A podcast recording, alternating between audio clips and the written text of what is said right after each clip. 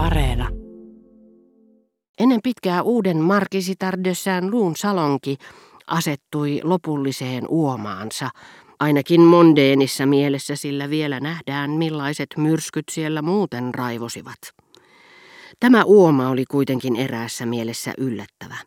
Muistissa oli yhä, että Pariisin upeimmat, hienostuneimmat juhlat, yhtä loistelijaat kuin Germantin ruhtinattarenkin, oli järjestänyt Madame de Marsant, sään luun äiti. Toisaalta Odetten salonki oli viime aikoina häikäissyt ylellisyydellään ja eleganssillaan, vaikka se luokiteltiin paljon alemmaksi. Sään luu puolestaan oli onnellinen saadessaan vaimonsa suuren omaisuuden myötä nauttia kaikista haluamistaan mukavuuksista, eikä hän muuta pyytänyt kuin saada olla rauhassa hyvän päivällisen jälkeen soittajien esittäessä hänelle hyvää musiikkia.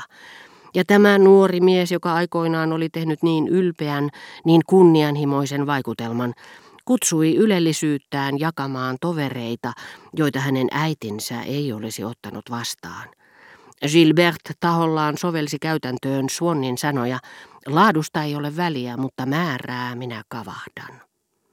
Ja sään luu, joka oli polvillaan vaimonsa edessä, koska rakasti häntä, ja koska sai nimenomaan häntä kiittää ylenpalttisesta ylellisyydestään, varoi visusti vastustamasta näitä omiaan täysin vastaavia mieltymyksiä.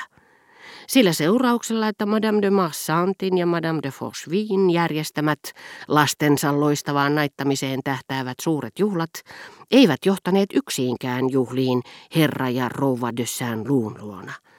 He omistivat kauneimmat hevoset ratsastaakseen kahden kesken, kauneimman purjeveneen risteilyjään varten, mutta niille ei kutsuttu kuin kaksi vierasta – Pariisissa heillä oli kunakin iltana kolme tai neljä ystävää päivällisvieraina, ei koskaan enempää.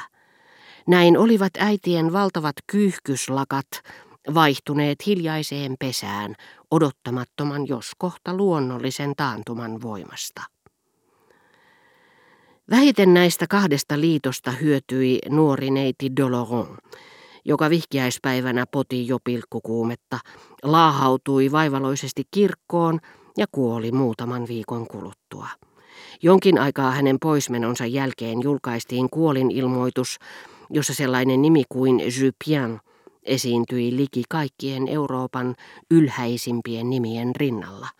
Varakreivi ja varakreivitär de Montmorency, hänen kuninkaallinen korkeutensa kreivitär de Bourbon-Soissons, ruhtinas de Modena Este, varakreivitär de Dumas, Lady Essex, ja niin edelleen ja niin edelleen. Tosin ei näiden suurten sukulaisten lukumäärä voinut yllättää edes sitä, joka tiesi, että vainaja oli Jypianin veljentytär. Tärkeintä on nimittäin solmia hieno avioliitto.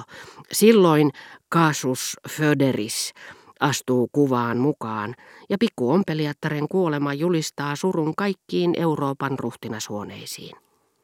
Mutta monet nousevan sukupolven nuoret jotka eivät tunteneet asioiden todellista laitaa, olisivat voineet paitsi luulla Marie-Antoinette Doloronia Cambremerin markiisitarta mitä korkeasyntyisimmäksi naiseksi, myös syyllistyä moniin muihin erehdyksiin tätä kuolin ilmoitusta lukiessaan. Niinpä jos he Ranskassa matkustellessaan vähänkin olisivat tutustuneet Combreen seutuun, he eivät ehkä ensinkään olisi hämmästyneet nähdessään, että Madame de Méséglise ja Kreivi de Méséglise esiintyivät ensimmäisten joukossa aivan Germantin herttuan vieressä. Eihän Méséglisin puoli ole kaukana Germantin puolesta. Saman seudun vanhaa aatelia, ehkä suvut ovat liittyneet toisiinsa jo miespolvia sitten avioliittojen kautta, he olisivat voineet ajatella. Mistä sen tietää, ehkä joku Germantien sukuhaara kulkee Meseglisin kreivien nimellä. Mutta Meseglisin kreivillä ei ollut mitään tekemistä Germanttien kanssa, eikä hän edes kuulunut Germanttien, vaan Cambromerien puolelle, sillä Meseglisin kreivi, joka kiitos nopean ylenemisen, oli käyttänyt vasta pari vuotta nimeä Le Grandin de Meseglis, oli vanha ystävämme Le Grandin. Kaikista maailman vääristä titteleistä harva olisi ollut germanteille epämieluisampi kuin tämä. He olivat aikoinaan olleet avioliiton kautta sukua aidoille Meseglisin kreiveille, joista ei ollut jäljellä kuin yksi naisihminen, hohdottoman ja rappeutuneen perheen tytär, naimisissa tätini rikastuneen vuokraajan kanssa, joka oli ostanut tältä Miru Granin. Ja nyt tuo Menage-niminen mies käytti nimeä Menage de Miru Gran niin että kun sanottiin hänen vaimonsa olevan omaa sukua de Meseglise, Arveltiin hänen pikemminkin syntyneen Mesegliisissä ja olevan de Meseglis, niin kuin hänen miehensä oli de Mirougrin. Mikä tahansa muu väärä titteli olisi aiheuttanut vähemmän harmia germanteille, mutta aatelisto osaa niellä tuollaiset ja monen muunkinlaiset harmit silloin, kun kysymyksessä on edullinen avioliitto. Katsottiin sitä sitten miltä kannalta tahansa – Germantin herttuan suojelema Le Grandin oli osalle tätä sukupolvea ja tulee olemaan koko seuraavalle sukupolvelle todellinen Crevy de Méséglise. Erään toisenkin erehdyksen olisi helposti voinut tehdä nuori asioita huonosti tunteva lukija, nimittäin luulla, että paroni ja paronitar de Forcheville ottivat osaa markiisi de Saint-Luun sukulaisina ja appivanhempina, siis Germantien puolella. Mutta sillä puolella ei heidän pitänyt esiintymän, koska Germantien sukulainen oli Robert eikä Gilbert. Ei, päinvastoin kuin olisi voinut kuvitella. Baron ja paronitar de Forcheville esiintyivät todellakin morsiamen eivätkä Cambromerien sukulaisina, eivätkä Germantien, vaan Jypiänin takia, jonka asioihin paremmin perehtynyt lukijamme tietää olevan Odetten täysserkku.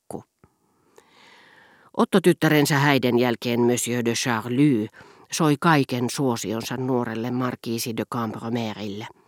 Paronin omia vastaavat taipumukset, jotka eivät olleet estäneet paronia valitsemasta Cambromeria neiti Doloronin puolisoksi, saivat hänet luonnollisesti vain enemmän arvostamaan Markiisia tämän jäätyä leskeksi. Ei sillä, etteikö Markiisilla olisi ollut muitakin avuja, jotka tekivät hänestä Charlylle mieluisan kumppanin, mutta silloinkin, kun kysymyksessä on ansiokas mies, tätä nimenomaista avua ei ylen katsota, jos mies hyväksytään läheiseksi ystäväksi. Ja erityisen käyttökelpoiseksi se tekee ystävän, joka osaa myös pelata whistiä. Nuori markiisi oli erinomaisen älykäs ja, kuten jo Feternessä sanottiin hänen ollessaan vasta lapsi, hän oli ilmetty isoäitinsä. Yhtä intomielinen, yhtä musikaalinen. Hänessä näkyi myös joitakin isoäidin omituisuuksia, mutta se ei johtunut niinkään sukuperinnöstä kuin jäljittelystä, jota harrasti koko perhe. Niinpä kun jonkin aikaa hänen vaimonsa kuoleman jälkeen sain kirjeen, jonka allekirjoituksena oli Leonor, etunimi, jota en osannut yhdistää häneen, tajusin vasta lopputoivotuksesta, tervehdyksin mitä parhaimmin, kuka minulle kirjoitti. Tämä oikealle paikalleen sijoitettu mitä parhaimmin täydensi etunimen Leonor sukunimellä Cambromer.